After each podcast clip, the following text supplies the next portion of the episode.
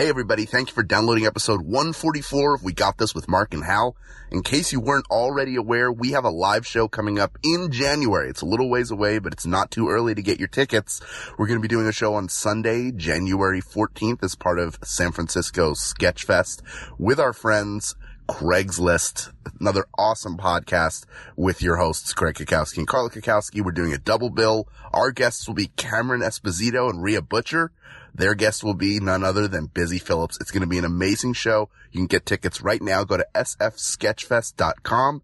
Go to the ticket link. We're going to be on Sunday, January 14th.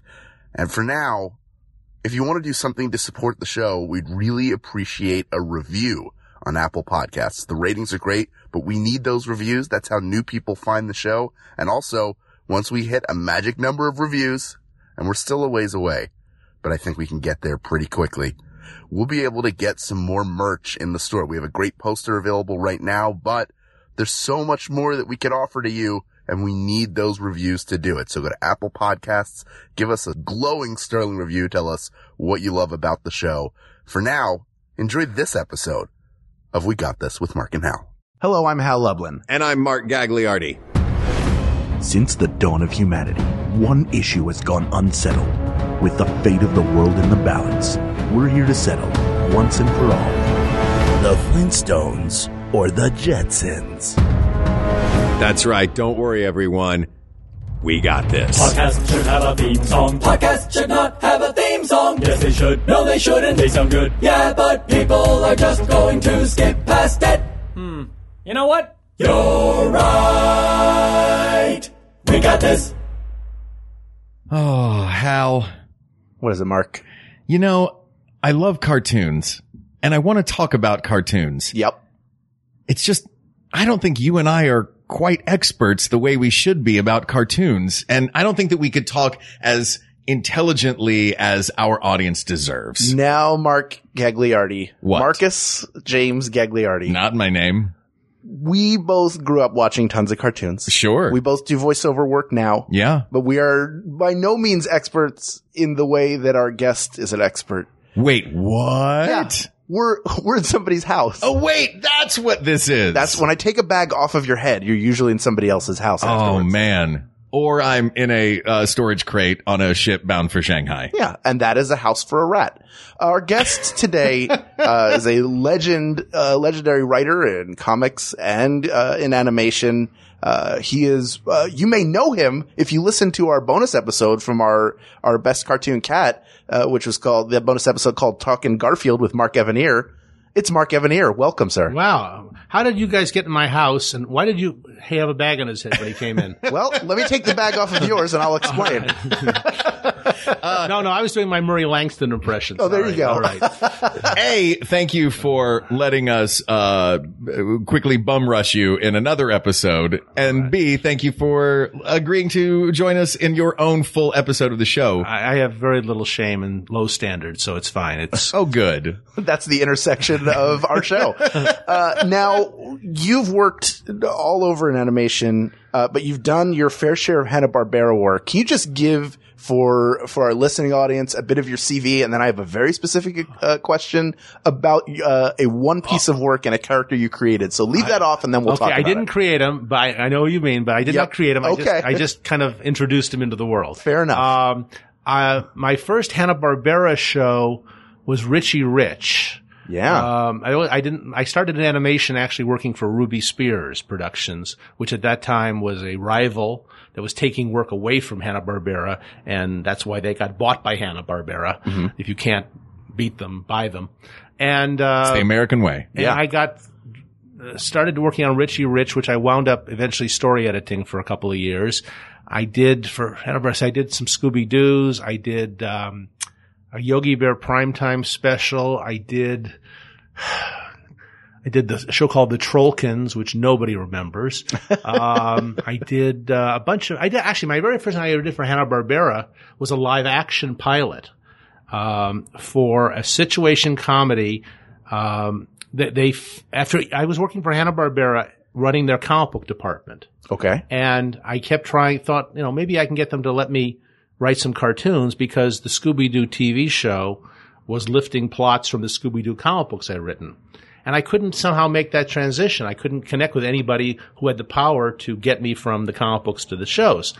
And then one day my agent for my TV writing, uh, sold me and another writer I was working with at the time to, uh, Hanna-Barbera's live action department. And I, I said, gee, I really want to write I'd much rather write a cartoon for them. I, I, I grew up on Hanna-Barbera cartoons. I see Mr. Barbera in the halls all the time. I've never met him yet. Um, I'd love to work on the cartoons. Why would I want to, I would rather do a cartoon than this live action show. So Yeah. I, I, so I, uh, I wrote this pilot that was just a disaster. It was, we all have those shows that we, you know, I have the, I have the disadvantage of having a unique name. I can't say, well, some other market, the other Mark Evanier wrote that one. Right. I, I envy, you know, guys who are named, you know, Fred Smith. I, they can always claim it was the other Fred Smith. So, There's a lot of Alan Smithies that have been writing Yes. things for years. Yeah. that's right. Yeah. Uh, so, um, uh, the problem was that since I first met Joe Barbera writing this show, he thought I was a live action writer and Joe was going through this phase of, well, you know, live action writers can't write animation. They'd go back and forth on this at different times at Hanna-Barbera. They would, at sometimes they'd say, you know, well, we need to have guys who understand cartoons and, and maybe, you know, have, have a better visual sense. So that's not live action guys. And then all of a sudden the networks would say, you know, why don't you get writers like those prime time guys? And suddenly they go, okay, let's hire prime time writers. And, and, you know, the batting average was about the same either way. Some of the guys were good and some of them weren't. Um, so, but I was unfortunately, this is a period when they, when they, being a live action writer was the surest way not to get work in cartoons. so I got hired by Ruby Spears first. And then one day I did so many shows for Ruby Spears that Joe Barbera phoned me and said, why didn't you tell me you can write cartoons? And I said, I only told you 343 times. It seems like you got into actually writing cartoons for television the way that someone whose watch says 544 and they need to set it for 548. So they do it counterclockwise. Yeah, yeah. Well, it, yeah. I had thought, see, I, my plan was to go from writing comic books to writing TV shows based on comic books like, like Hanna-Barbera cartoon mm-hmm. shows and then segue to live action. And I did it backwards. I did, I did the comic books first and then I started writing live action shows. I was writing sitcoms and primetime shows and, and, Some um, pretty epic, legendary shows Well- you have, uh, you've created or no, been a part I, I of. didn't or create very many TV. I didn't create a lot of TV stuff. The, I just I got hired on like Welcome Back Kotter, and I got hired on Love Boat, and a bunch of shows. I had a partner, and we and he was a much better seller of our talents than I could have been on my own. And um, he's the one who actually got us the job writing the uh, the live action. Uh, the first live action we did, actually, we did two live action shows for Hanna-Barbera. We did another thing before the Beach Show. Uh, I forgot that one. Uh, so I, every time I met Joe Barbera, I thought I was a live action writer. I wrote, I wrote, uh, I think the first thing I wrote for Hanna-Barbera, I wrote a, one or two Richie Riches, and then I wrote, you're going to ask me about Sc- Scrappy Doo. Yeah, let's talk about Scrappy Doo. Yeah. You're, now you're, you did not create did not Scrappy Doo. Let's Scrappy set the record straight right now. No, I did not create Scrappy Doo. I wrote the pilot that introduced him. I wrote the episode that introduced him. And uh, what happened was that uh, you know you go through in this business, you go through periods when the, the network likes you. You also go through periods when the network says, "Don't get that guy, don't hire." him." I was in a period when the people at ABC in, in Saturday morning liked me, and I'd written a lot of things for them. I wrote a lot of the ABC weekend specials. I wrote some pilots. I wrote some. Uh, I, they, they were. I was one of their favorite writers for about twelve minutes, and uh, they were going to cancel Scooby Doo. It had been on for eight hundred years, and it was getting very stale. And at this point in the existence of, of Scoo- the Scooby Doo show, here was how you sold the script for Scooby Doo. You'd go to the producer or the story editor and you'd say, um, how about a fake ghost that looks like a, uh, uh, ping pong champion who's haunting the ping pong tournament. and, and the, and the, the story editor producer would haul out this list of all the episodes they'd done and go, ping pong tournament, ping pong tournament. We did it in season three and we did it in season five and I've got one in development now. But if you come up, could come up with an idea that hadn't been done, you had a sale. Everything else they could figure out. I mean, if you, if you had a unique premise for here's the ghost, here's why it's fake, here's why someone's pulling the hoax, Everything else could fall, could, could be configured. And the show had gotten so stale that CB, ABC rather had decided to drop it and pick up a show from Ruby Spears, the pilot for which I'd written for Ruby Spears. And then Joe Barbera phones me and he says, I need you to write this pilot for Scrappy Doo. So, you know, I grew up on Hanna-Barbera cartoons. There's some things I'm really good at, but saying no to Joe Barbera was not one of them. and he calls me in and he shows me these sketches for Scrappy. They've got, they've got, and they've written 15 scripts, different staff writers. I was not a staff writer at the time. I was just a freelancer.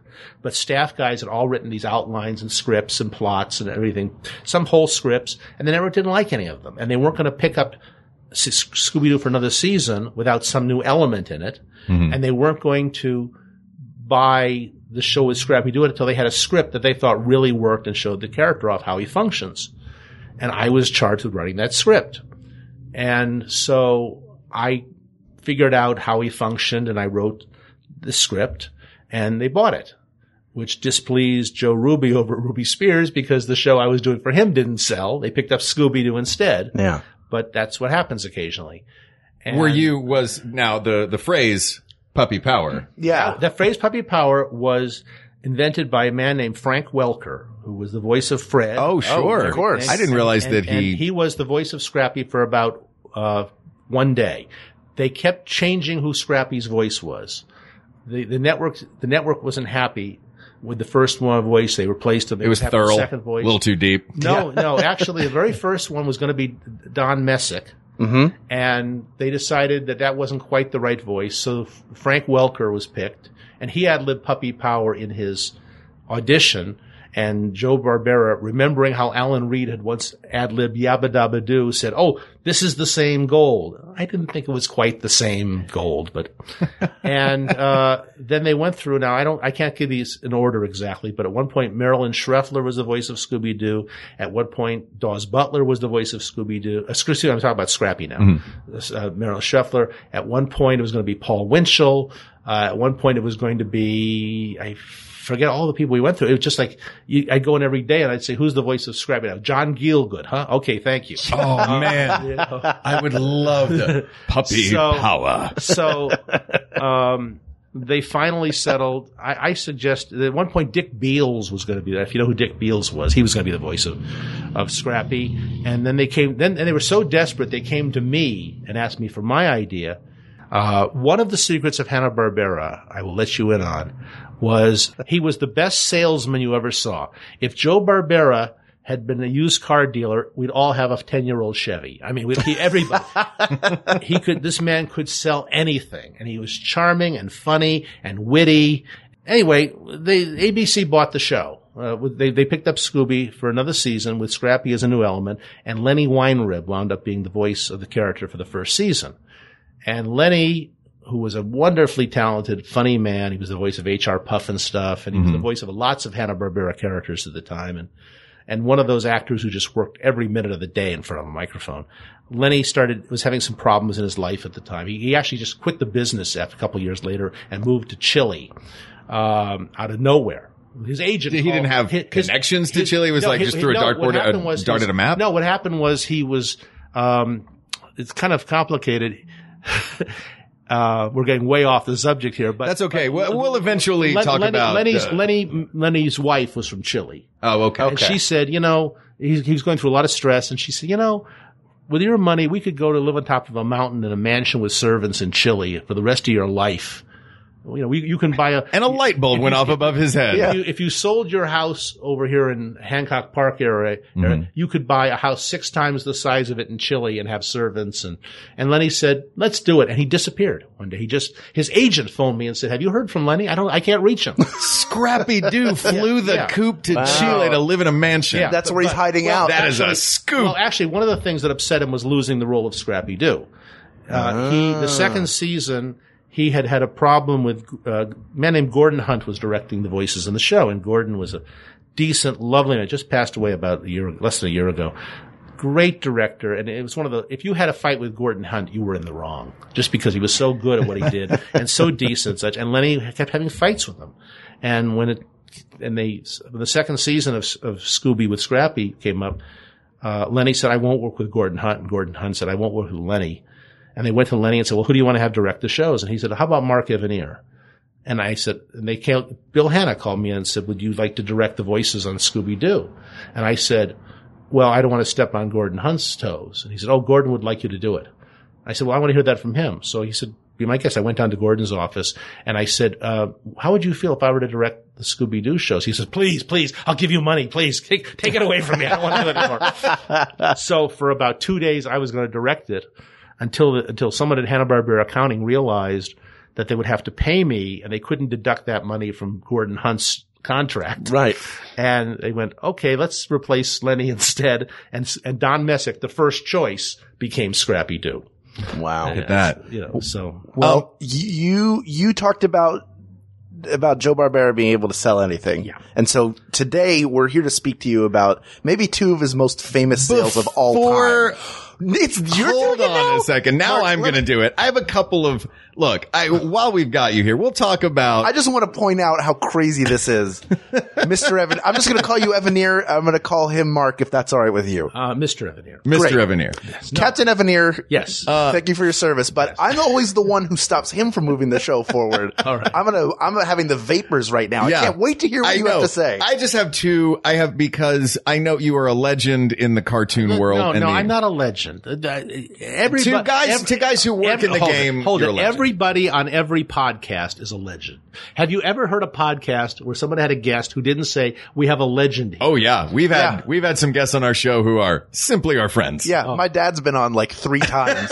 Believe me. Your your legendary father has been my on the show. Bill legendary dad. He's only legendary because he There's a gave there, me there- he's there- my there- father. I, I, I, I balk at this because I have friends who have become convinced they're legends because they've been told this so often by people trying to inflate the importance of the guests they have to make them sound, you know, more important. No, you listen. I was a huge Garfield fan. Just getting to talk to you for five where I minutes was is huge. heading. You want to talk about Garfield? I wanted. Well, I wanted Let's to. I wanted it. to ask for if you had any crazy Sid and Marty Krofft stories. I have. Oh, I- yeah. I- give me six more podcasts. We can do that. I, because I've every got- time I watch a Sid and Marty Krofft show, it looks like they're having the most fun of any set of Yes, any show I've ever seen. Was- For our listeners who don't know, Sid and Marty Krofft uh, created basically live action cartoons.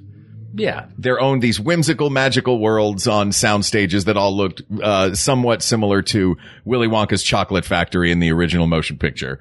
Um, can you tell us a little about a little bit about working at Sid and Marty Oh Krofft? well, Sid and Marty Krofft. I just saw uh, Sid and Marty at the Comic Con.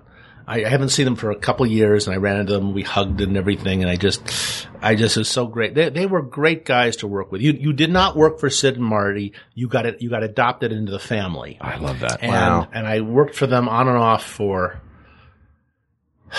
well, pretty much 10 years continuously and then a lot of other projects after that. And Marty, so I got a new project. Come on, see me. I got a new show for you to do. Um, they were great and they were, and, and there's, you want to, you can't apply the word legendary to someone like me when there's a Sid Marty Krofft in the world.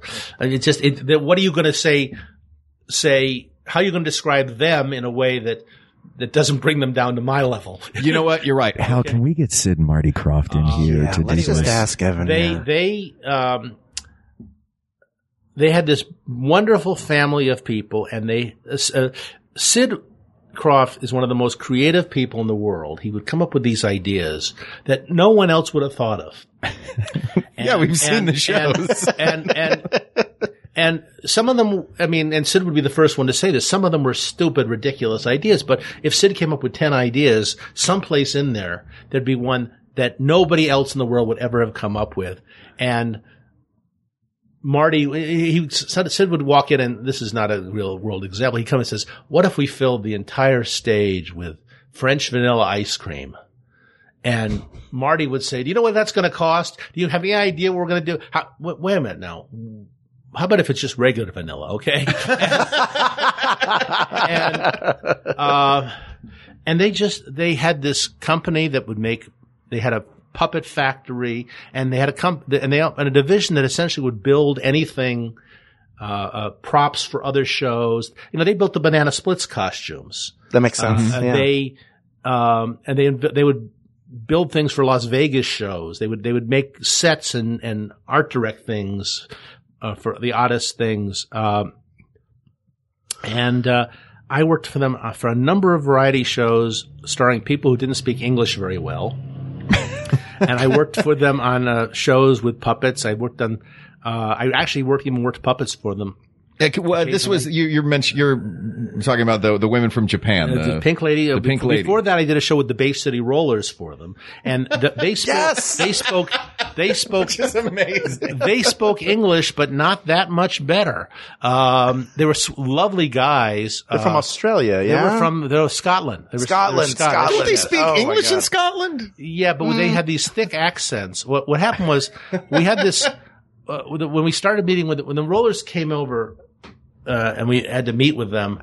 Uh, it was and I can't do the accent. One of the runners used to tell the story about he would talk to these how, you guys gonna look for doing the show, and then they'd say something in English, but with such a thick brogue you couldn't figure out what they were saying. It's that accent that sounds like we assault the oh, the Yes, oh, like that, what- right. oh, the- So yeah. we brought in this wonderful dialogue coach, a man named Jonathan Lucas, who was like a Henry Higgins type. He was a guy who could teach anyone. And after three weeks, we couldn't understand Jonathan. the rollers had not Yeah. changed. At the- They are the rollers, man. and, and at that point, the rollers group was kind of breaking up, and the guys were all suing each other.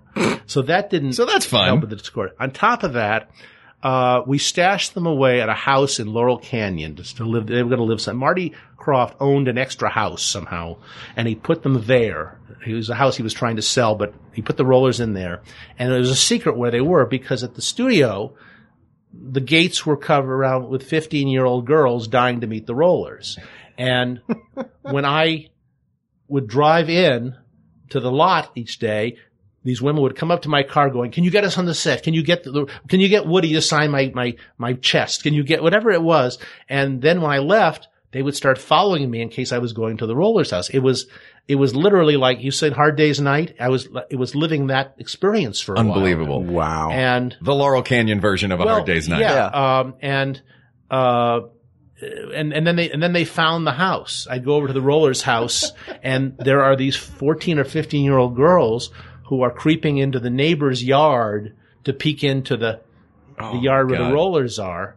And it was a very bizarre experience. American teenagers love a Scotsman. Well, yeah, yes, and uh, so so we had a, but every show with the Cross was was amazing Yeah. that way because they knew everybody in show business, and uh, we, I did a show with them one time. It was a, a Bobby Vinton primetime special, which was a pilot, and what happened was that the um, they sold to CBS the idea of doing a variety show which would have the appeal of the movie Grease Mm-hmm. right. which was very hot at the Sure. time. And so we, it was basically a 50s themed variety show. And we got on it. Several of the cast members of the movie Grease were on it, including Eve Arden and um, um, uh, Susan Buckner, who played the Patty Simcox, the student body president, and Stockard Channing, and and so on. And then we got a lot of 50 stars. We had like um, uh, Fabian, and of course Bobby Vinton was the star. And oh, and then we were gonna we we booked they booked Sid Caesar, who was of course in the movie Grease, and then Oh, he yeah. canceled out on us. At the last minute, they brought in Gale Gordon, who. You know, for, for a guy reared on sitcoms, Mm-hmm. working with Eve Arden and Gale Gordon was amazing. and Eve Arden had all these great stories about working with the Marx Brothers and at the circus. Wow. And, and Gale Gordon had all these great stories about sitcoms he'd done, and he even had some stories about Desi Arnaz that did not involve hookers. Hey. Ama- So that's good. so they do exist. The Hollywood legend is true. Yes. So, so I'm, uh, you know, and it, it's, it, it, what, what's interesting is that you write stuff and all of a sudden you're doing it. You, you know, you would write a sketch and they build the set. Um, when we were doing Pink Lady, I got punchy. I was working 24 seven around the clock. I had no sleep, seven days a week. I was exhausted. I, I got so I was just staggering into to work each day because it was so much work. And one day I suddenly turned to the other writers. And, uh, oh, they would come to me and they'd say, we need to build the sets for the next episode. And we have to start building them now. And I said, we don't know what the guest stars are next episode. And they'd say, too bad. Tell us what sets to build anyway for the sketches. So I had to commission the, ske- the, the sets and then we had to write bits that fit the sets. So would you just think of interesting locations? Yes, you go, yeah, oh, great, yeah. uh, an Old West Saloon and yeah, a barbershop. That's right. Yeah, that's exactly how. it Doctor's works. office at Right, a yeah, Roman yes, uh, yeah. courtyard. Yeah. Um, and so, fun to have constraints yeah. like that, So I I, I went into the other writer. I was the head writer, and I walked, I walked to the other writers one day, and I said, you know, whatever we do, they build. Whatever we offer, say they need. They, I said we could get an elephant. You, would you guys like an Oh, elephant? man. So I called in, and they said, okay, what? I said, watch this. And I called in the associate producer, a guy named Pat, and I said, uh, Pat, for the show next week, we need an elephant. And he said, what kind of elephant? I said, big elephant, biggest one you could get. What And he goes out, he goes out, and then he comes back a few minutes later and he says, tusks. And I said, and I said, tusks are optional. And he said, okay, fine. So he, Oh, man. he, he goes out and he comes back in a little while later. He says, okay, I, uh, I got the, I got an elephant for us, but he, the, uh, his trainer wants to see a script. And I said, wait a minute. Who is this diva elephant? We've got we've got Sid Caesar guesting next week. Sid didn't want to see a script. Why does the elephant have to? Well, it's not the elephant's trainer; it's his manager. And I said, wait a minute. The elephant has a manager and a trainer. I don't even have, I don't even have a manager. You know what it is? The last elephant that guy had managed was in Cleopatra, and it just Yeah. just Yes. torpedoed his So- career. So the other writers, you know, Pat went okay, and the other writers looked at me and they said, "Wow, you just ordered an elephant." and I said, "Yeah, I guess I did. We got to find a s- sketch for him." And we we stuck the elephant in the sketch, and at just the perfect moment, if I had indicated this, the elephant decided to unleash a lot of elephant defecation all over the set, and it was that's it was perfectly timed. I mean, the elephant had was really a trooper. he knew the right moment to, to, to let it go. But you know, you're on the set, you're casting dancers and singers, and we have guest stars coming in, and they're making costumes, and it felt like show business. Yeah, show that's one of those there's that like image of show business where it's a backlot and you see an elephant and a cowboy and three showgirls and an astronaut. You're like Yep. that's and then two guys walking past with a backdrop painted like an exotic location. Yeah, I mean that's exactly it. It was like that. Have I ever told you my Hollywood story where I knew I was in Hollywood? No. Uh, in 2000, I did extra work on Spider-Man on the first uh, the Sony Spider-Man with Maguire? Tobey Maguire. I was in the wrestling scenes in the crowd, and I went to use the restroom, which is outside of the soundstage, like a, a restroom that that was shared with the soundstage next door. Uh, next door was Tim Burton's Planet of the Apes. So I stood at the urinal, and then all of a sudden there were two giant gorillas in their full battle armor using the urinal next to me. How did you sneak a peek?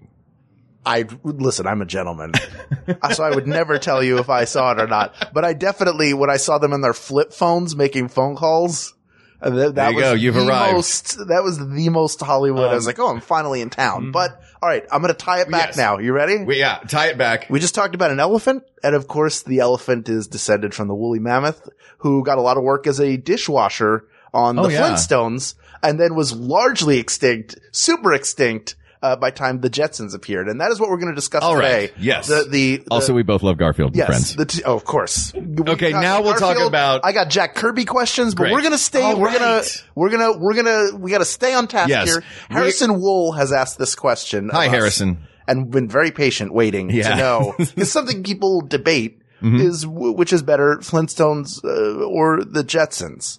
And they're they're somewhat contemporaries. Of course, the Mm-hmm. first uh, primetime animated series was the Flintstones, came out in 1960, and now uh, we're just about a month away from the Jetsons celebrating their 55th anniversary. That's right. 62 they came out. Um, they're both sort of nuclear families, and they're both based on really well-known source material. So the Flintstones, of course, are based on the Honeymooners. Mm-hmm. Now, the the Jetsons, I've seen two different things. One is Make Room for Daddy. The other is Blondie. No, it's actually the life of Riley and Blondie put together. Okay, there you go. There we go. Officially canon answered. Yes. So, so you you're the right age to to be a fan of both before you were working in animation. Before I was, yes, I was, I, I was 10. I mean, for these, when, when the Jetsons went on the air. Were you drawn more as a child to the Jetsons or the Flintstones because you were a little bit too young for the Flintstones, or you were you're about no, the I, right no, age I there was, too? I was, I was nine when the Flintstones, the Flintstones went on in 1960. I was eight. Yes. I was eight. okay. Uh, I loved the Flintstones when it came on. I liked the Jetsons better. Um, and I, I can't really tell you why other than I think that by the time the, and the Jetsons came on, I'd had two seasons of the Flintstones, and those were long seasons. Those were like 30 episode seasons. Mm-hmm. And I thought the Flintstones was getting a little stale, a little Okay. bit stale. And, and I, I really, I love the first three seasons of the Flintstones. I can't really watch a lot of the fourth or so on. It just, it started getting very repetitive to me mm-hmm. and very formula. Just dinosaurs saying it's a living. Yeah, Yeah. I mean, it, but it was also um, th- th- there's a you know it's like if you look, if you look at the honeymooners, uh, which was obviously you know a major source material there. What you've got there, if you think about it, is a guy story about a guy who opens his big mouth and endangers his family income every week and lies to people and threatens to punch his wife out. It's a very in- intolerable situation. And the only reason the honeymoon, I always thought the only reason the honeymooners worked well was because of Art Carney, because he was such a lovable guy. If he was mm-hmm. Ralph Kramden's buddy, you figure Ralph can't be that bad. Right. In the case of the Flintstones, here's a guy, Fred, who's got a, making a decent living at the rock quarry, and he's just, you get frustrated. I get the same frustrated sometimes watching I Love Lucy episodes. Like, Lucy, why did you cause so much trouble for the people you ostensibly love this week? Why, you know, I mean, it's, it's, oh, you've destroyed Rick, Ricky's career again by trying to get yourself on TV or something. Um, I just have a little low tolerance for shows that are, that are allow, uh, kind of about, um, people who ostensibly love each other who do bad things to each other. Right. Do, do, do you think though the Flintstones, uh, obviously based on the honeymooners, but coming out a little bit later, is in that post-war like Yeah. it's all just about getting ahead. So they they they certainly laid back off of. I, I don't remember Fred Flintstone ever threatening to wallop his wife. Yeah. No, no, no. Um, he, that, that anger was more directed towards Barney than anybody else, where Yeah. he would. I just, I just got a little tired of the Flintstones. And then when the Jetsons came along, first of all, it was in color. Mm-hmm. I, we had, we had a black and white set at the time, but the Jetsons was the first series broadcast in color on ABC. And down the street from us, a couple of doors, was a little old lady named Mrs. Hollingsworth who had a color TV. And on Sundays, I would go down and she'd let me watch the Jetsons in color. And, and I sat there with my little drawing pad because I, I wanted to learn how to draw all the Hanna-Barbera characters. And I, I drew them very well for age 10. Right. And I draw them exactly the same way now. After years of being side by side I draw I- with Hanna and Barbera. Yeah, yeah. I mean, I, I, I, when I worked for the Hanna Barbera co- comic book division, I ran it. I would do, I occasionally would do artwork because I was the editor and nobody could stop me. But, but I didn't draw them that well. Uh, so, um, but I just thought the Jetsons was a fresher, funnier show. I liked the characters more. Um, I just, I, now, of course, the thing is the Jetsons only was one season then. Mm-hmm. So it didn't stick around long enough to get stale. The Flintstones, I got, think got tired very quickly. The Jetsons had it not been canceled after one season, might have gotten stale just as fast, but that didn't happen for me. It is it is kind of a tick in in the favor of the Jetsons. The, mm-hmm. Thinking that it was only one season, while what was it, six seasons that that the Flintstones Yeah. ran, and they got to the point where they, I think it was sixty five. They introduced Harvey Korman as the Great Gazoo, so they mm-hmm. kind of expanded. It had there was much more world building in the Flintstones. You could probably name more Right. characters, not counting like Rock Hudrock or Ann Margrock or all the celebrities they brought Right. in, but the Jetsons has persevered over time. It, it's it's still syndicated. People still watched it. It came back in in what nineteen the late eighties. 87, I think. It's like that. I, I was actually going to be the first sto- uh, story editor of the new Jetsons. Uh, Mr. Barbera called me one day and said, "We're reviving the Jetsons. We're going to do." At that point, they were going to do 26 new ones. I think it later expanded the number, and uh, and I thought, "Oh my goodness, here's my chance to do the Jetsons." I just I loved that idea. And then they talked about how low the budget would be, including the budget for me. I, I, I liked it a little less at that. Ah, point. there you go. And then they put me with a producer who was in house at that time who talked about modernizing the show. And I thought, how are you going to modernize a show set in the future? Yeah, what? And- Because that's that's another thing that I think the Jetsons has really going for it is its vision of the future is cool.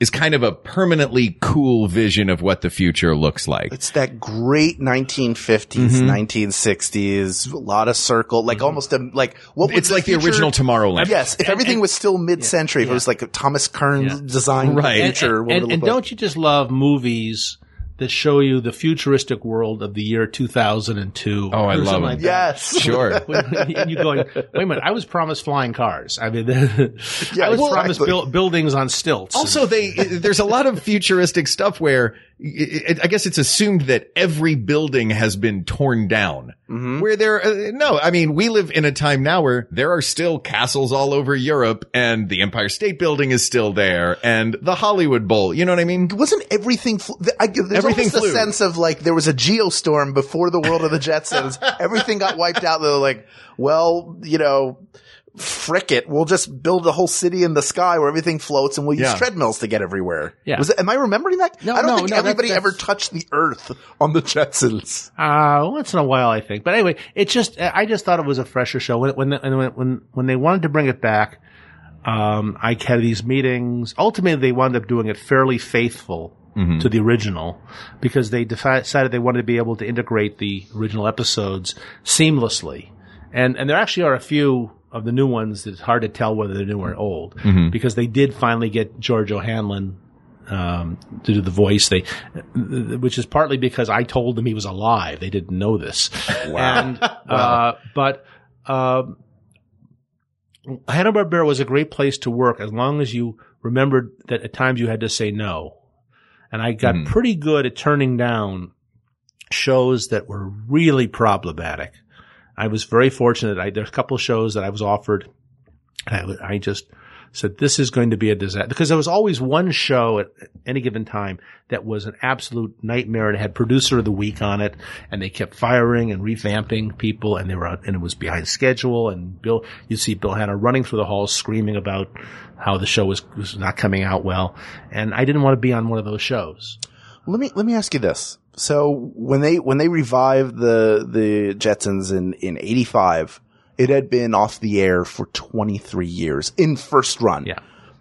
Why bring it back then? Had the syndication done so well that they were like, well, there's more to be made here? Because that was really Rosie the the maid became more prominent in that series, and so the Jetsons I remember was a mix of the original run and and these shows, but it just seems odd to think that that's the one that they would bring well, here, here's your answer, which is that during the period I was at Hanna Barbera, which was roughly seven. Well, I was in the comic book division starting about seventy six, and then the cartoons and the TV shows I started doing about 1980, and then I was there in, through much of the 80s.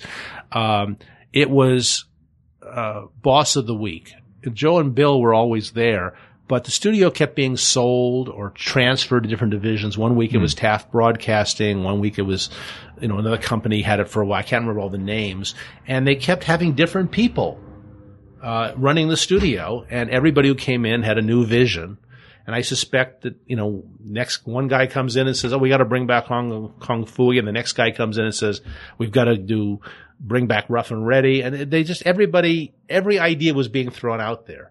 Uh, they would do an awful lot of development and, and most of the writers and artists in the division I was in sat around all day doing premises and com- concepts for new shows. And they did everything. There was probably a redevelopment of every old Hanna-Barbera idea, and some of them made the cut because somebody was willing to come in and, and buy the show. In the case of the Jetsons, uh, I think somebody, um, in the merchandising division noticed how strong the merchandising still was. And that was a driving force. And then somebody said, look, it's rerun real well. And we've got the, but considering we've only got the 26 shows or whatever the number was. And think if we had, you know, uh, 65 of them, uh, what it would be worth. And that seemed like a very good investment. Uh, to, you know, if they, rather than do a new show, uh, try to get to 65, let's start with these 26 we've got or 28, whatever they were. And so, but every idea was, was there was a the guy I shared an office with a guy who was doing a doing a show called Augie Doggie Private Nose. It was Augie Doggie, Augie Doggie and Doggie Daddy? No, it's just Augie Oh, Doggy just Augie. in a detective coat going around doing like film noir stories. And you think, why Augie? How does Augie Doggie connect with film noir detective stories? And and you went around and there was every single idea. Right. Uh, now you were talking earlier about Joe Barbera selling stuff. Yes. Okay, I'll tell you the story here, which which this sounds like something somebody made up, but it's it's true. There was um, Hanna Barbera at the time. Uh, one of the key people in the history of Hanna Barbera was a man named Cy Fisher, who was an agent, and the Cy Fisher agency represented Hanna-Barbera. And the way Joe Barbera sold shows, uh, frequently was that he and Cy would go together to a meeting at the network or some, or some syndication company or whatever it was, and Joe would pitch. And Joe was a wonderful pitcher, and he had the ability to change pitches in midstream. If he was pitching you a western, say he's pitching you for a western show, and you're kind of scowling like this isn't something we want. Right. He, he would say, "Now, by west," he said, "Now this is a great old western." Of course, what the big thing is that western is only a small part of this. Actually, it's set in the Stone Age, and the show actually has dinosaurs. He and he would effortlessly, and you wouldn't you wouldn't catch him segueing. It's like a good politician who you ask about, you know, one thing and he gets you to Bolivia something. Yeah. So Joe would, and he, and he, and Cy would sit on the couch. I was in a couple of these meetings and Joe would be entrancing everybody with how funny he was and cl- clever and charming. And Cy would be laughing hysterically at everything Joe said. And then when Joe, when Joe finished, I, they may have had a signal to this. I'm not sure. Cy would turn to the buyer and say, well, what do you think? And if the buyer said, this sounds good, Cy would go, look at his watch, go, oh my God, we got another meeting we got to get to. Okay, thanks. We'll close the deal tomorrow. Once you get the answer you want, get out of the room Yep. before they go. have a chance to reconsider. So Joe is in one day pitching idea A and it's not going over. So he turns it into idea A1 and then he turns, pitches idea B and he pitches idea C and then he, he says, you know, we could link idea C and A. A lot of Hanna-Barbera shows, as you saw them on the air, were a case of Joe put two pitches together in the room. Do you have examples? Uh, Casper and the Space Angels. Here's an idea called the Space Angels. Here's an idea called Casper. Let's do Casper and the Space Angels. What do they have to do with each other? I don't know. But Joe sold it. Um, there, a lot of them were like that. Let's make a movie with the Flintstones and the Jetsons. Yeah. Let's let's take let's take uh, let's take this character out of this show and put him in this show. They would do that all the time. They mix and match. Joe was um, brilliant at this. So Well, that's why I feel like that Yeah. became their, like, the Hanna-Barbera collection of Yeah. characters became a team yeah, almost. Yeah, and eventually you'd do something like Laff-A-Lympics, which had like ni- most of the minute. Yeah. So Joe is pitching this one day, and finally the guy from the network says, "That's a, we love this idea. We we, we want to do this." And Cy says, "Oh, look at the time. Thank you. We'll be out." And he goes down the hall, and he Cy turns to Joe and says, "Congratulations, he has sold another show." And Joe said, "Which one did they buy?" And Cy said, "I thought you knew." and and and Joe says, "You want to go back?" And no, no, we don't go back. We close the deal for the show. We, they sign the contract, and then we go back and find out what it is. So now they go off back to the office, and the next day, Cy gets a call from the network guy who says, "Listen, um, we're going to honor the commitment we made to you guys yesterday, but we're not sure which one we said yes to." So Joe Barbera had achieved something amazing. He'd actually sold nothing. He'd gotten a network commitment for nothing. He didn't know, the agent didn't Nobody know, knew. and the Okay. network didn't So they know. made this deal, which essentially said Hanna Barbera will do two primetime specials for NBC based on the concept of blank to be named later, essentially. wow. And then they figured out of all the ideas he talked about, which ones they were going to do. And that wound up being two primetime specials, which you will, everybody listening to this will remember vaguely. They were superhero roasts. They were live action Oh, shows. yeah. Where One of them had Ed McMahon in it. Wow. And they were people, dre- Adam West, I think, was in one of Yeah. them. And they had all these superhero roasts. Those came out of that. Wow. Uh, and that idea actually had been submitted to Hanna-Barbera by Sheldon Moldoff, the guy who ghosted Batman for years for Bob Kane. He had met the people from Hanna-Barbera and he'd written up some ideas and, and Joe had sold Shelley Moldoff's idea without realizing it was Shelley Moldoff's. And when Shelley pointed this out, they went, Oh, we're sorry, Shelley. Yeah. And here's some money. Uh, he, he not only sold nothing, he then took the commitment and used it on a show he didn't own. oh my God. But although they made good on it, everybody was happy. So that's what was one of the interesting things about Hanna Barbera. And then what would happen? The next thing is they when they sold the cartoon show is you get a, I get a call and Bill Hanna would say we want you to story at this show or Joe would call me. And I'd say, well, tell me about it. And they say, we don't know, we're not quite sure yet what it is exactly, but it'll be something like this. And by the way, uh, it's already eight weeks late.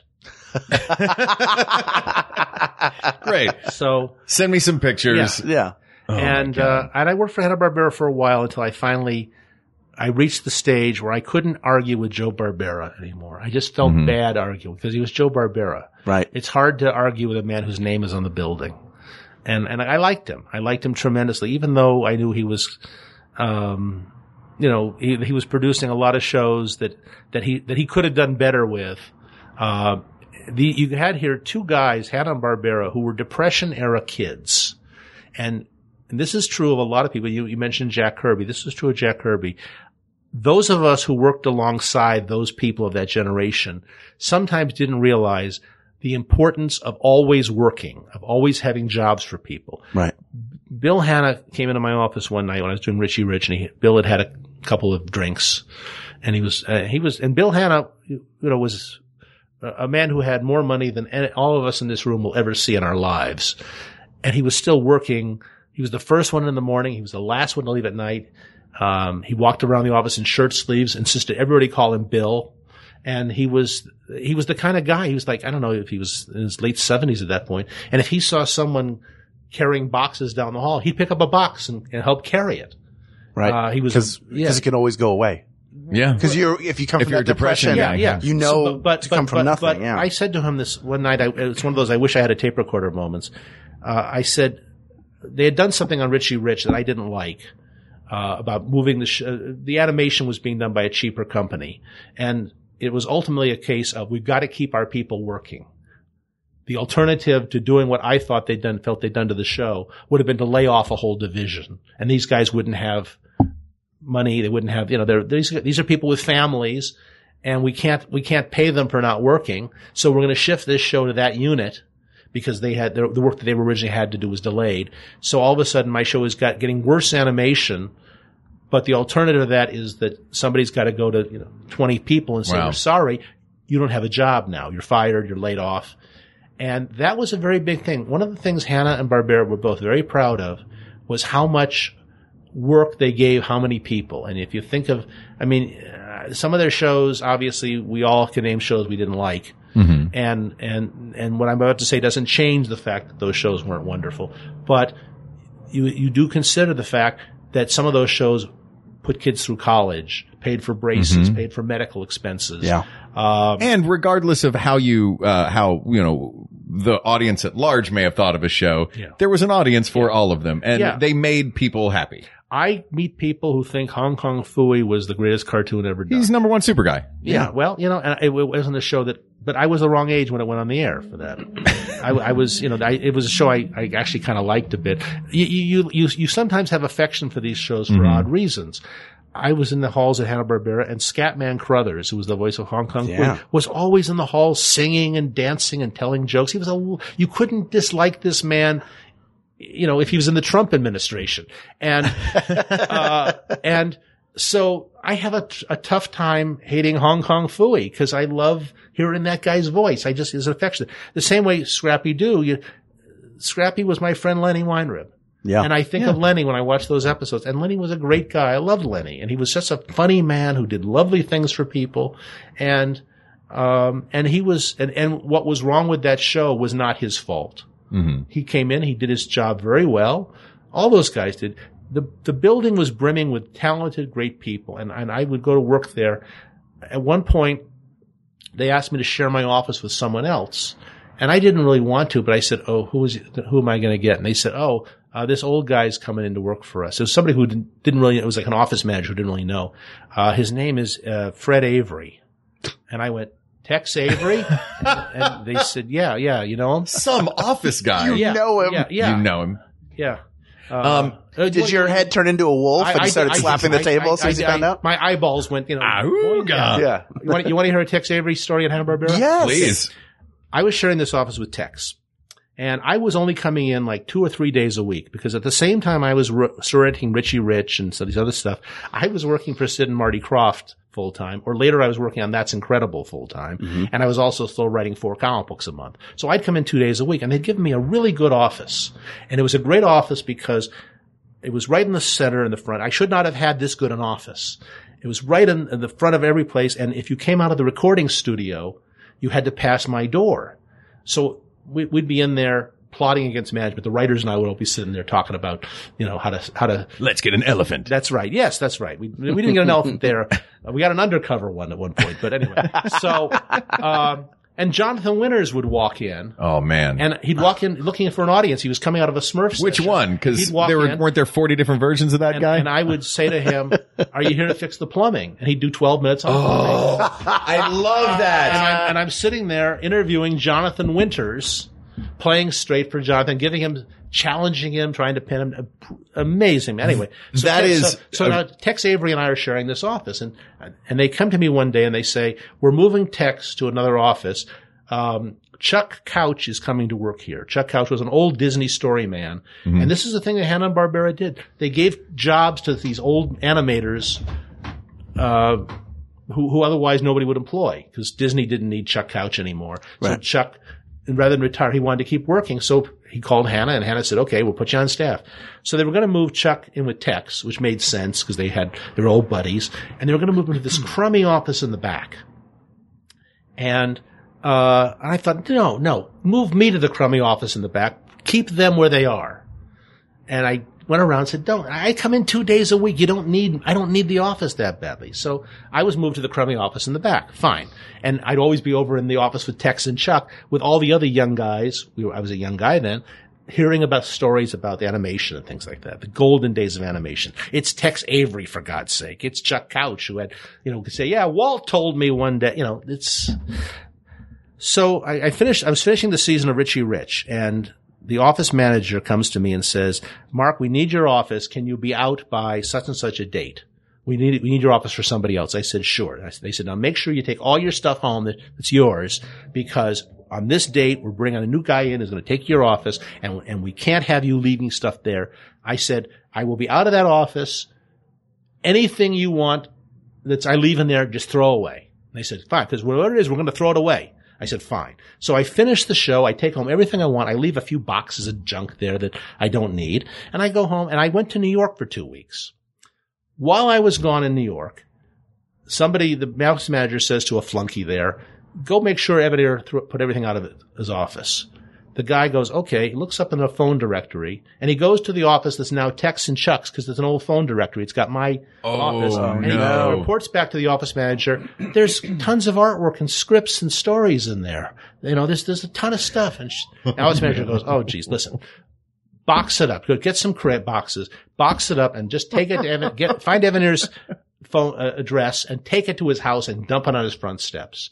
So they, this guy boxes up the to- the contents of Tex and Chuck's office one day after, after work and he takes it over and he leaves it on my front porch here.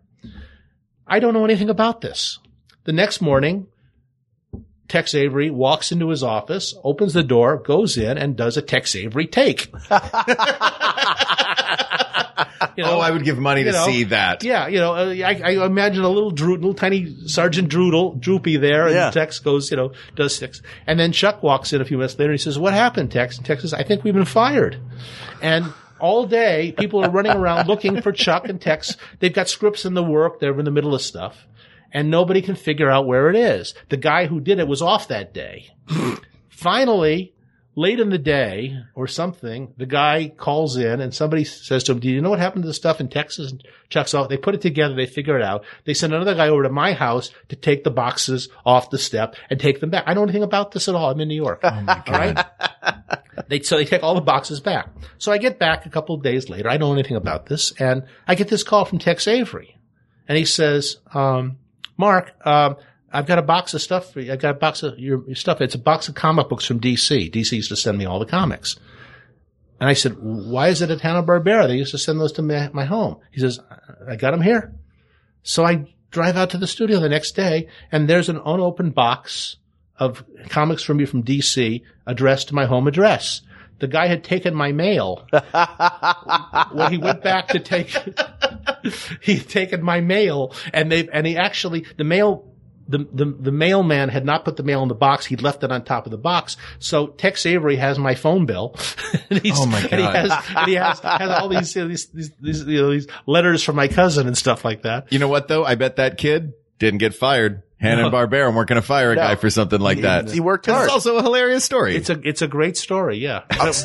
things like that happened around the office. All there was one of those stories every day, Well, and it was a fun place to be. I'll tell you what. Let's take a little office break, and uh, we're going to hear about some of the other great shows on the Max Fun Network. And when we come back, because I don't think I'm glad that we've uh, been hearing these stories, because I think this is a this is a quicker fight than Yeah. than uh, some might believe it to be. Uh, but we'll get to that to the Flintstones versus Jetsons when we come back.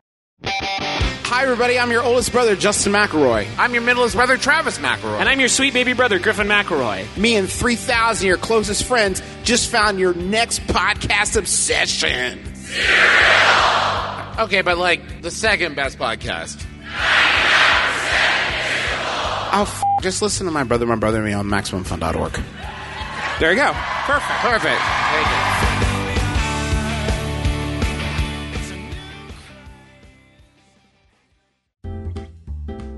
I'm Allegra Ringo. And I'm Renee Colvert, and we host a podcast called Can I Pet Your Dog? Renee, can I tell you about a dog I met this week? Uh, I wish that you would. In turn, though, can I tell you about a dog hero? May I tell you about a dog breed in a segment I like to call Mutt Minute? I would love that. Could we maybe talk about some dog tech? Could we have some cool guests on, like Lin-Manuel Miranda, Nicole Byer, and Ann Wheaton? I mean, yeah, absolutely. I'm in. You're on board. What do you say we uh, we do all of this and put it into a podcast? Yeah, okay. You think? All right. Uh, should we call it like I don't know? Can I pet your dog? Sure. All right. Uh, what do you What do you say we put it on every Tuesday on Maximum Fun?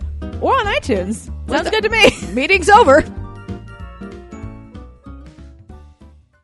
And we're back.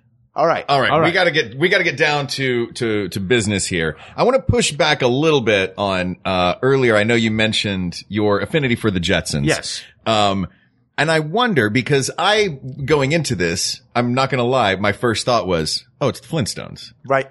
Was the first thought that I had, and I wonder if you're shaking your head. I wonder if your do you think that your joy in the Jetsons might be a little bit biased based on the fact that you got to see it in color. It was the first thing you saw. It was, you were at a point where you had gotten tired of the, the, uh, the Flintstones because I feel like the Jetsons, while a wonderful show, was built on the back of the Flintstones. Well, everything at Hanna Barbera was built on the back of the show before. I That's you know, very but- fair. Okay. Um, this is not a hill I would choose to die on. a phrase that has come up a lot on this show lately, which I think is great. We need to just stay away from hills in I general. know. I Why think. are we going to all these hills, you guys? I'll tell you one of the one of the things, and and, and yeah, the, yes, yes, I am biased. One of the other things I loved about the Jetsons, uh, I had a belief, and the Flintstones was kind of an exception to this, but not fully, that the quality of a Hanna Barbera show in the early days was uh, in direct proportion to how much Daws Butler was in it. Okay. Ah. I loved Daws Butler. I loved him. I got to be a close friend of his later and Mhm. I loved him as a person. But even before I ever met him, there was just something about any character voiced by him that attracted me. Uh, Yogi Bear, Huckleberry Hound, Mr. Jinks, Quick Draw, Snooper, Blabber, Augie Doggie. He was all those characters. He was, he was an amazing actor with a voice that, uh, made up for the limited animation. Mhm. The Hanna-Barbera characters were very fleshed out and real in a vocal sense. Um, you know, obviously, you know, the, the animation did not have a lot of personality or, or, or, uh, wit to it Mhm. because these cartoons were being made for $11.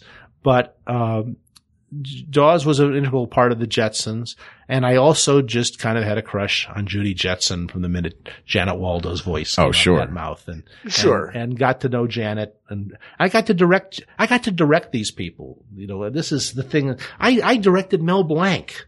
Wow. I actually gave Holy Mel moly. Blanc a line reading on how, on What's Up Doc in a Bugs Bunny special thing we did. I actually had to tell him how to read, but but I can't imagine a situation where I'd have to go, oh, no, Mel Blanc, Bugs Bunny sounds like this. Yeah, I I, had, I had to get him to. Deli- we were redubbing a clip, but I had to tell him to say it a little little slower.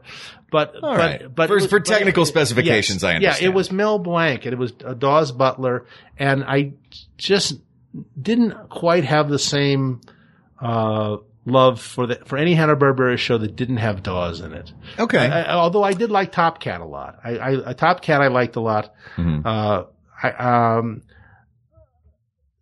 the Flintstones stuck struck me sometimes as a little talky, and Uh, and I, I, I don't dislike the Flintstones in any way. Uh, I wrote the comic book for a while. They're great characters. Um, but if you, if you have to make this little com- needless comparison between the Flintstones and the Jetsons. How dare would- you, Mark would- Evanier, refer would- to it as needless? I would, I Yeah. would, I would vote for, I would vote for the Jetsons, you know, slightly over, over the, over the Flintstones. for for the Daws Butler factor. For Although he Butler- wasn't Daws Butler, he was always the he was whatever animal said it's living. Wasn't that him? That was usually Mel. That was Mel. Oh, Mel would do that as yeah, well Mel because would he do was that. Barney. Well, what happened, you know, when you did the shows, uh, and, and actually, uh, Daws was Barney Rubble in a couple of episodes. In the also. pilot, yeah? No, well, the pilot was Daws did both voices. Mm-hmm. Uh, he was essentially doing the same uh, Gleason impression he did on the Honey Mousers cartoons for Warner Brothers. Um, but when they started doing uh, the Flintstones, as with many Hanna Barbera shows, they would do the first episode and they decided the voices weren't right and replace them. The the first pilot, uh, they did the pilot with Daws and, and June Foray on the Flintstones called Rest the. Flagstones, and then when they recorded the first Flintstones episode, they had uh, um, uh, was it Hal Smith and uh, uh, Bill Thompson? I think were doing Bar- Fred and Barney, uh, uh, and they decided they weren't the right guys, and they replaced them. Uh, and that happened. to Top Cat, a different guy was was was Top Cat in the original pilot, uh, first episode. They they um uh. I, I like these shows, but in the case, so they would start with, they've got, uh, Alan Reed, Mel Blanc, um, Jean Vander Pyl and Bea Benaderet as your core cast. So they're Mm-hmm. already in the re- recording session.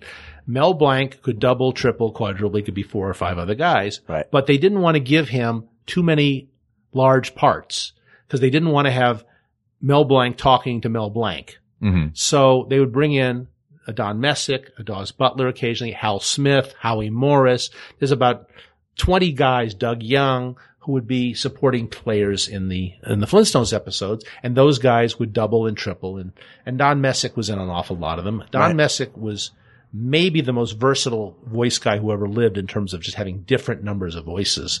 And, and he was, uh, uncanny with his ability to change voices. Don Messick could have a five part conversation with himself and you wouldn't know it was one guy talking to himself.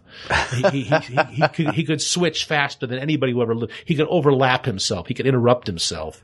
Uh, it was an amazing skill. Um, we used to we used to train to do that back in the day of Thrilling Adventure Hour. There's there's about a hundred anecdotes about where somebody was directing a cartoon and they said, "Hold on, we got to cut here." The guy doing Pete is all is talking over the guy doing Sam, and Don Mess would go, "I'm doing both those parts." he, he was overlap, he was overlapping himself, uh, and um, so the animals would be Mel, or if Don was in the cartoon, it might be Don do a couple of them, or Daws, or whoever. But most, the most part, you know, the the you know the the birds that uh, Mel was really good at birds. You know, you, he was Mel made a, had a whole career doing parrots on sitcoms. Anytime was there was a parrot on a TV series for twenty years, it was Mel Blanc. Uh, doing the parrot, you know, it's like we got a parrot in the show. Call Mel Blanc, uh, and so so he did he did almost all the birds, uh, and he did you know he did Dino, Yeah. and he did uh, except for the one episode where Dino spoke. right. Um, that was uh, Jerry Mann, uh, the guy who was in a few episodes. Uh, so you've got like you've got your core actors and you've got your supporting players, and uh, and I, I really like those. I like I like the voices in them, but I just like the shows with with the Jetsons cast a little better. Okay. I think they were just funnier. Well, you know what? I this is I kind of love this because I know that Hal, you and I both, like you said before, we came in thinking, well, this is going to be the Flintstones. It's Right. a, uh, a seminal show, but you and I are coming from out an outside perspective, strictly as viewers. So I love coming into this and getting and getting a perspective from.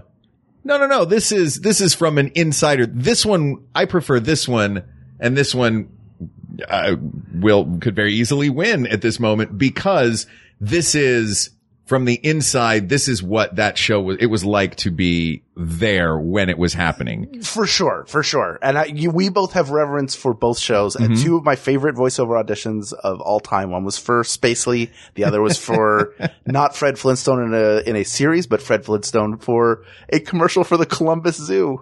Wow. So it's just like, come down to the Columbus Zoo this weekend. Uh, we should uh we should drop our our because we both auditioned for I believe both Mr. Spacely and I auditioned which for is George. just like how many times you go Jetson. Like, Yeah. well, yeah, but uh, here, here's what I think we should do. Mhm. I think that rather than coming up with criteria and then comparing them, Right. Because uh, Mark Evanier has take you've taken a pro Jetson stance in a slight edge over the Flintstones. Not saying anything bad about the Flintstones. I think this is more of a stress test where Mm-hmm. you and I will try to figure out is there an angle where the Flintstones actually do edge out the Jetsons? And are there enough of them for us to overall take a step back and say the Flintstones are actually the best over the Jetsons for this reason? Does that, does that sound reasonable to both of you? That sounds great. Fine. Mark's mad now. He's leaving. Uh, yeah. Well, I, I mean, Th- my only thing uh, with the uh, the edge that I think that the Flintstones would have over the Jetsons is the, and I say it all the time, is the cultural impact of the Flintstones. right. Um, it could be argued that it's the Jetsons being the first primetime color show for ABC was simply a matter of timing. Uh, the, Je- the, the, had it been available two years prior, I imagine that the Flintstones would have been Yeah, well, broadcast in color. Yeah, they just it was an advertiser driven thing, Mhm. I think, at that point. And then, you know, and then you know, a couple weeks later, everything was in color. Uh, but you know, if you're going to talk about which show was more important, yeah, the Flintstones was more important. Um, it established the fact that you could do a show in prime time, an original Mhm. show in prime time. Uh, and animation doesn't, you know, fit in prime time exactly because the, the, the lead time required to do animation doesn't coincide with the lead time in a live action show. Mhm. Right. On a live, if you, you know, today, if you get an order for a sitcom and they order, they'll order eight episodes. And if they like those, they'll order another six and then they'll order another. You can't do Mhm. a cartoon show that way because the, you have so much lead time necessary Right. that you kind of have to commit seasons ahead. One of the reasons that The Simpsons worked at all was that Fox was willing to say, okay, we'll buy a whole season at a time and we'll air them regardless. When The Simpsons was a hit, a lot of shows were tried that didn't have the advantage of being able to do five episodes um, uh, ahead and 10 more ahead and things like that. Right. Um, I remember a couple times when they were doing all these primetime shows, I'd get a called in and they'd say, we've got the first three episodes. They, they stink. We don't know what to do about them. And I'd say, you can't fix them. They're, Yeah. they're not fixable because, because, you know, on, uh, it, when they're doing a live action sitcom, they can go down to the set and watch the rehearsals or they can watch that and they can say, Hey, you know, that Fonzie character is, is really good. Let's feature him more in next week's episode. But on a cartoon show, by the time you see episode one, episode 19 is done Mm-hmm. and you can't, and it's, it's like a train wreck. It's coming in no matter what. Um, there was a period in my life when they would call me in on Saturday morning shows and they'd say, the show's been in production. We're doing 13 of them. We're we're up, you know, and, and we, it's not working. Can you come in and story edit and rewrite and such? And I'd say, well, how many are already done? They'd say nine. And I'd say, it's over. You can't, no, there's, there has never been a cartoon show that got better during its first season Right. ever. Yeah. You can't name me a single show where it was lousy and then suddenly episode nine it became terrific. They're all they're all pretty much the same because the people writing the first eight Right. never saw a finished episode. By the time nine came through, they've already got 10, 11, 12, and 13 written. Mhm. And um, nobody can have a vision to course correct the way, you know, you, you see primetime shows like know, The Odd Couple, they started doing them and they changed they got rid of the poker guys after about eight, eight six episodes. They went to doing the show in front of a live audience eventually. They kept fiddling with the show and changing it. You can't fiddle with a cartoon show. You can't even edit it differently because when you are editing a primetime live action show, you have, you know, a bunch of different cameras. You've got camera angles. You've got lots of footage and you can cut away and do things with, if you have a, you know, a 22 minute cartoon, you've got 22 minutes of animation. There's no way to cut away Yeah. to anything really. Yeah. Now, uh, you mentioned the uh, having the audience. The Flintstones, when it first aired, did it have was a laugh track. Yeah. the laugh track was Yeah. in it? Was Yes. that done? Was that simply sound effects dropped in, or was Yeah, it we no- showed this no, to an no, audience? No, there was sound effects dropped in. Mhm. The, the premise of the Flintstones, people forget this, is that it was supposed to be a cartoon for adults. Mhm. It did not air at 7.30 in the evening like kids shows did. It was, I think, at 8.30, and then when they moved to 9 at one point, such a, you know, before it, I think there was uh, the Hathaways with Jack Weston, and that was a show for kids. It was about Mhm. a family of monkeys. Uh, but the Flintstones was supposed to appeal to an older audience, and its sponsors were not toy companies. Its sponsors were cigarette, uh, cigarette right. company, Right. and and and uh, um, one a day brand vitamins, things that kids don't say. I want to go, mommy, buy me that. Mhm. Uh, yeah, aren't I used to there say that to my parents. Cigarette commercials out there there. are Flintstone cigarette. Yeah, you go to YouTube and and and, and you can find Fred and Barney smoking. Please don't do that Ironically, right I now, wanted uh, Flintstone. Uh, I wanted Flintstone vitamins as a kid, and now as an adult, I want Flintstone cigarettes. Well, you did crush them up and snort them. I'm just gonna do a quick bump of uh, Bam Bam before I go into school. oh man! Jo- Hashtag bump of bam bam. Jo- George Carlin used to when he toured, he would have Flintstone vitamins Mhm. because otherwise they would, you know, the the people at the airport would search his his his uh, luggage and find pills, and they'd go, "What are these?" Well, if they were in the shape of Barney, it was a little easier. Yeah. you know. So, um, but the Flintstones went from being a show that was supposed to be a a, a prime time situation comedy that just happened to be animated, Mhm. and they they originally sold it that way.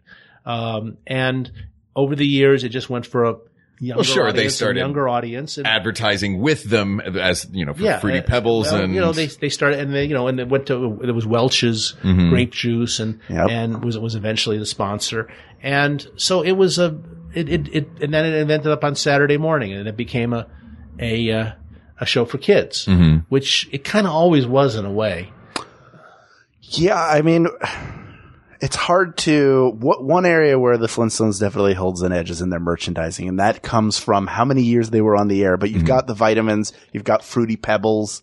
I, I would assume.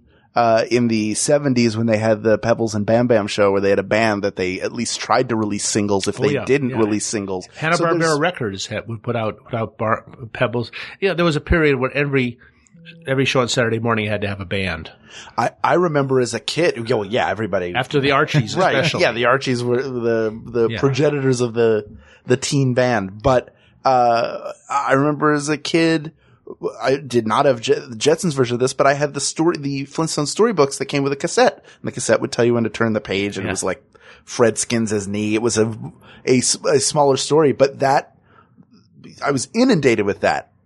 Flintstones was everywhere. Mhm. Not, and yet, despite that, in my mind, the Flintstones and the Jetsons are are equal shows. So the Yeah. the merchandise does come out of it. The the fur, the more I think about it, not not that I, w- it's still hard to pick the Jetsons over the Flintstones as the best, Mhm. but the fact that it continues to persist and it persisted beyond.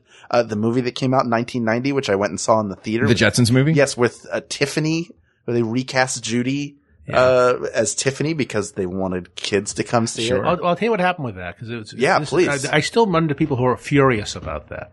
Um, Janet Wall, that, that, that the Jetsons movie, first of all, interestingly, came about. You may remember that um, uh, Hanna Barbera did a bunch of, of TV movies. Uh, including a Jetsons Meet the Flintstones one, and he Mhm. did a Right. Good, Bad, and Huckleberry Hound, and a few others. Mhm. It was a Top Cat one of things. The Jetsons movie was written as one of those low budget TV movies. A fellow named Dennis Marks, lovely guy who's passed away, wrote this thing, and uh, somebody at that point at Hanna Barbera said, "Hey, wait a minute, maybe we could use this as the basis for a feature." And Dennis, who was dying, he was furious that he wrote the thing for no money for Right. the, the cheap Oh, TV wow. movie, and they made a big feature out of it. They got Universal interested in doing it, and uh, they recorded the track with Janet Waldo doing the full voice. And somebody at Universal said, "We want Tiffany to do the songs in it." And Joe Barbera and Bill Hanna had no problem with that because, and this is something I never quite understood, and I actually had arguments with them. I, I, I argued with Bill and Joe a lot. It's one of the reasons I finally left the place. I was I was arguing too much with the guys whose names were on the building. um, I was I thought it was awful when I went to say, "Hey there, it's Yogi Bear," and Yogi didn't when, had a different voice when he sang. Different guy did it and Right. such. And they did that a lot, a lot on their things. Henry Corden started off as Fred Flintstone being the singing voice for Alan Reed. Right. Because they didn't like the way Alan Reed sang. I much preferred Alan Reed. Because he wasn't a like Alan singer. Henry Corden was a yeah, singer. well, More a, of a a little better than him. But the point was, it was really, if the character changes voice, then all of a sudden you become conscious that it's not really the character. Uh, um, so, um, they were fine with Tiffany doing the singing then. And at some point, the story was that Tiffany's manager says she won't do it unless she also is is Judy because they want to prove she's an actress. I don't know how doing the voice of Judy Jetson prove you're an actress. Sure. but Universal said uh, either we Tiffany does the voice of Judy or we don't make the movie. So, and I heard Mr. Barbera tell this story two or three times. He had the, you know, people were angry at him. The people, he would, people yelled at him over this and got very upset with him. How could you do that to Janet Waldo? How could you do that to Judy Jetson?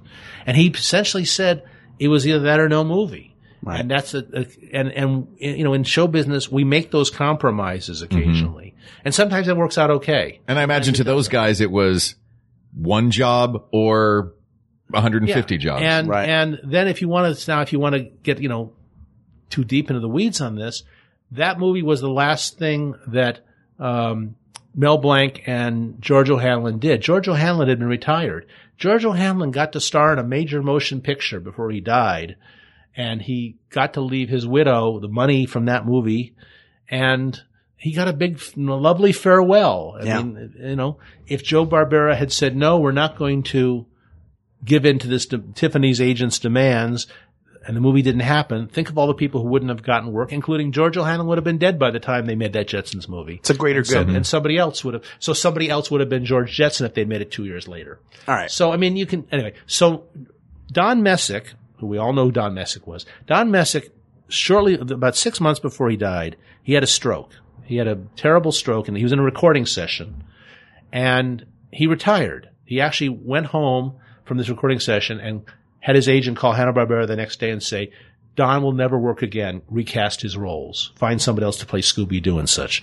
And they had a party. I was invited to this. This is one of the, those wonderful moments when I can't re- believe that I grew up watching Hanna-Barbera cartoons and now I'm at this moment of Hanna-Barbera history. I was at Don Messick's retirement party and everybody who had ever done voices on, who was available, you know, I looked over and there's, there's, um, um, uh, Casey Kasem and there's Frank Welker and there's, uh, uh, Janet Waldo and there's all the, anybody they could get who'd ever worked with Don was there.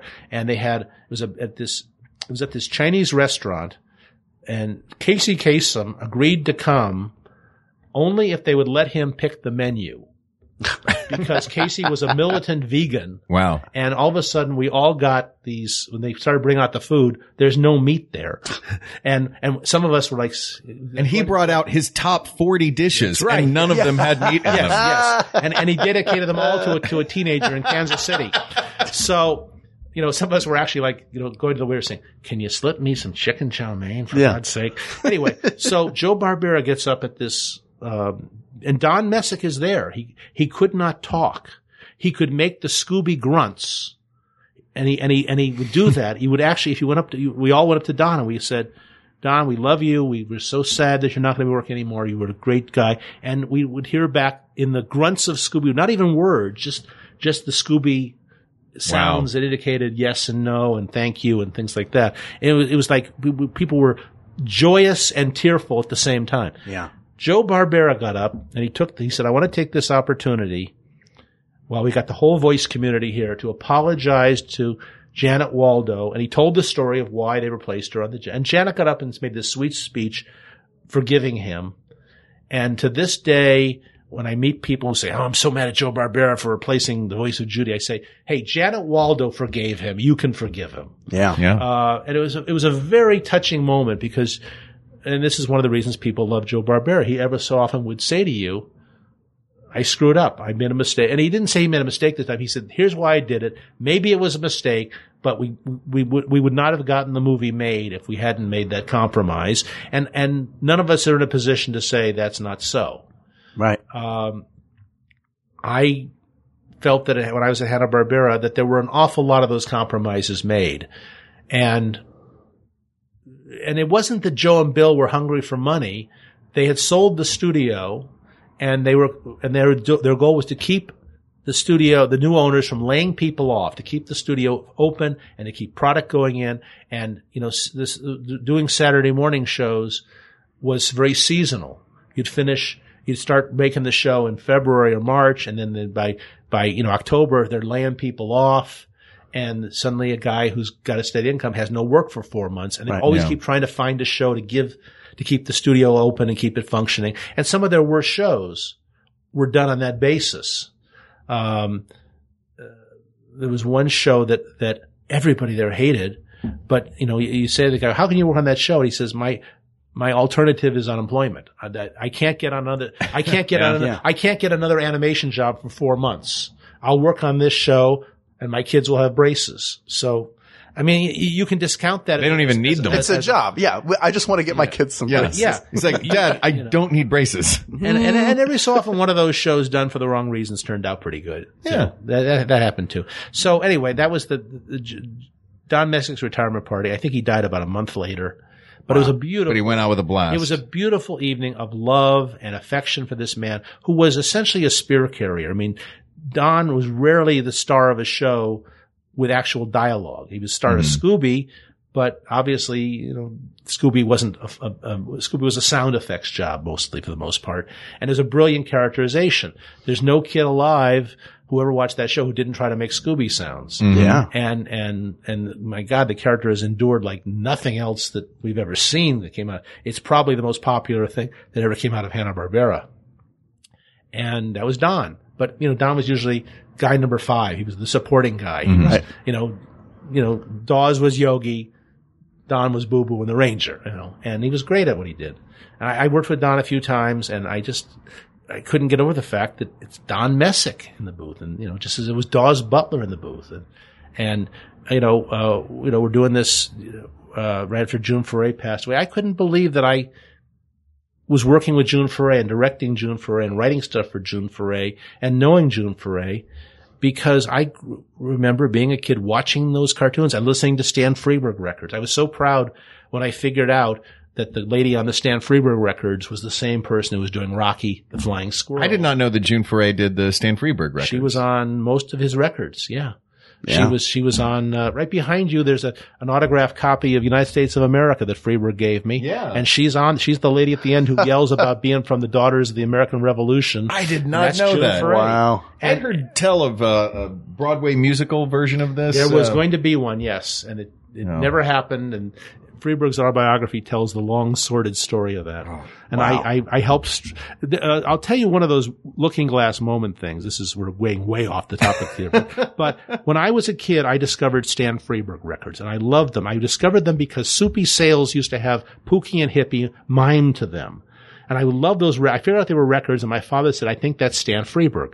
So I went to a record shop. It was on Westwood Boulevard in West LA, a big record shop, and I walked in and I said, "I'm looking for Stan Freberg." I was like ten or eleven, and they said, uh, "Comedy Records, aisle four, whatever it was." I went over and I found a, a bin of Stan Freberg records, and I recognized some of the titles from bits Soupy had done. So I bought a record called "Face the Funnies" because it had cartoon characters in the front of it, and I took it home and they had credits on it, and there was the credits for Daws Butler and June Foray, and I suddenly had like the Rosetta Stone to figure out, oh, that's what Daws Butler said. That must be Huckleberry Hound because he sounds like Huckleberry Hound, and I figured out I had all of a sudden had names to go with these voices that were in my head.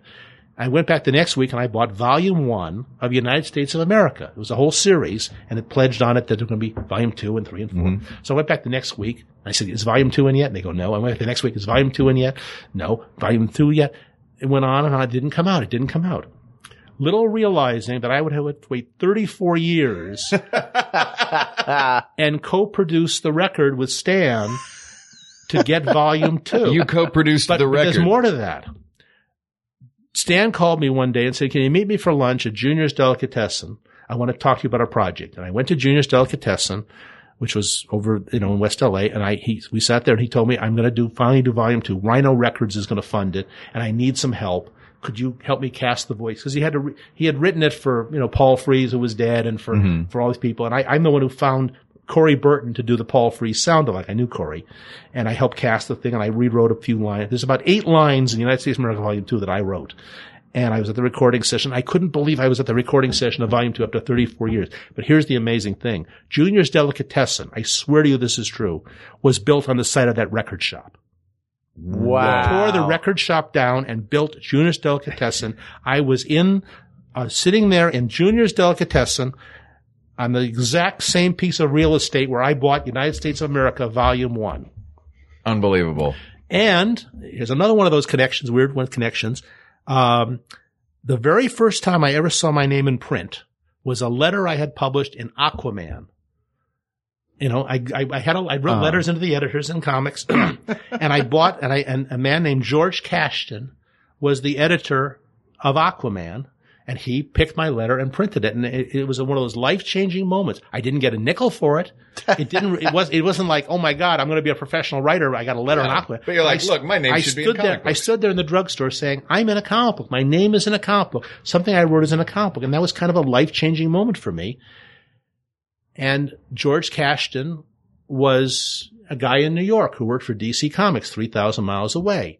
The last couple of years of his life, George Kashdan was in a rest home in Los Angeles across the street from where I bought that comic book next door to the record shop Wow. where I bought the That United they States later of became America. juniors. That's right. Yeah. Somebody put a plaque on that block Yeah. immediately. That's pretty And now. Juniors is the, it's still there. Uh, the restaurant's closed, but it It- is it's not juniors. a big sign that says available for filming, right? No, It's- no, no. It's it's it's it's now called Lenny's Delicatessen. Yeah. Lenny's. I just now. drove past it. Oh, it's now yeah, in- yeah, yeah. Oh, it's yeah, reopened. yeah, yeah. yeah. Junior's closed and it became Lenny's, and it's better now. It's a great deli, and uh, um, that was also, if, if anybody cares about that, that's also where Conan O'Brien recruited his writers. He would have to. He had a little de- table table kidding. there when he started out, and he, that's where he met Andy Richter in, in Junior's Delicatessen. Wow. well, Anyway. well, there you go. All right. This is this is what it's all led to. We're gonna we're, let's make a decision here. All right. How do you want to Oh yeah, do we this, have Mark? to. I forgot. We're what are we talking about? Flintstones and Jetsons. Flintstones and Jetsons. I don't. This is uh, this is like uh, yeah, this is like our Muppets episode where it's like it doesn't matter. we It just want to hear matter. stories. Yeah, we, we we've gotten some amazing stories. It's time to make our decision. It's Okay. time now. Mark, how do you want to do it? I'm gonna Uh, throw it on wow. your lap. Throw it at me. Yeah. Um, I think that we've we've discussed each of them in depth. I think we've got some great stories about the Jetsons. We've got some great stories about the Flintstones. Mm-hmm. Obviously, you have a very personal connection to the Jetsons. Um, I think that uh, culturally, the as we've all said, the that culturally the um, the Flintstones have had much more of an impact. Um, that I think could be counterweighted on the other side of this scale with the great personal stories about the Jetsons that we have heard. So with all things being equal, I will defer to our guest, Mark Evanier. And so will I. So this is this is a big So- question. So you're putting this on me. We are Yeah. putting this a hundred percent on you However- as a way to say thank you for amazing stories. yes. This and- is this is how this is how the Trump administration deals with problems. They they pick somebody Yeah. and they you're- dump it on him. Oh, You're also you the new director of communications.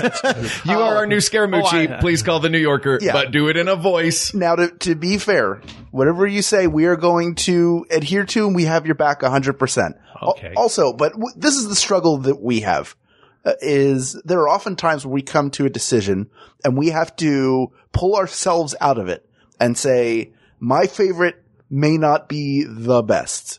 Uh, and our classic example is Bill Murray being our favorite of the Ghostbusters because anybody our age who, who, who is in comedy idolizes Owes Bill their- Murray. their However, when Murray. you look at who is the best Ghostbuster, it's clearly Egon Spengler.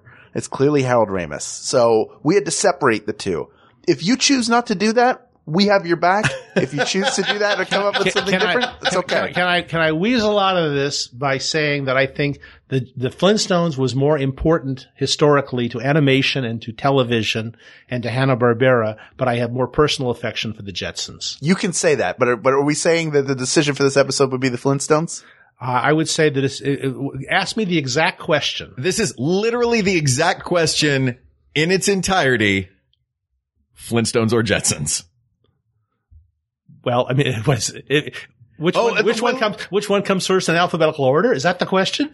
Mark, we we did an episode where we compared apples and oranges and had to pick one. There's nothing outside who, our who- purview. Who, who won? Apples. Apples. Clear, right? Yeah, No, obviously. total sense. No, no, okay. We got we got to relitigate that one. Oh. Should have known that you were going to be trouble. Should have known. Um, um, if the answer is, I would say the Flintstones is more important. I say it's more historical. So, and I would, and when you, when you pick the two things, I would say that probably, um, oh, why am I doing this? Um, I will say Jetsons. All right. Because I'm just, because I'm going to interpret the question as which one did you like better? I love that. Okay. And and now I really want to go watch this Jetsons movie with Tiffany's voice in it. Yeah.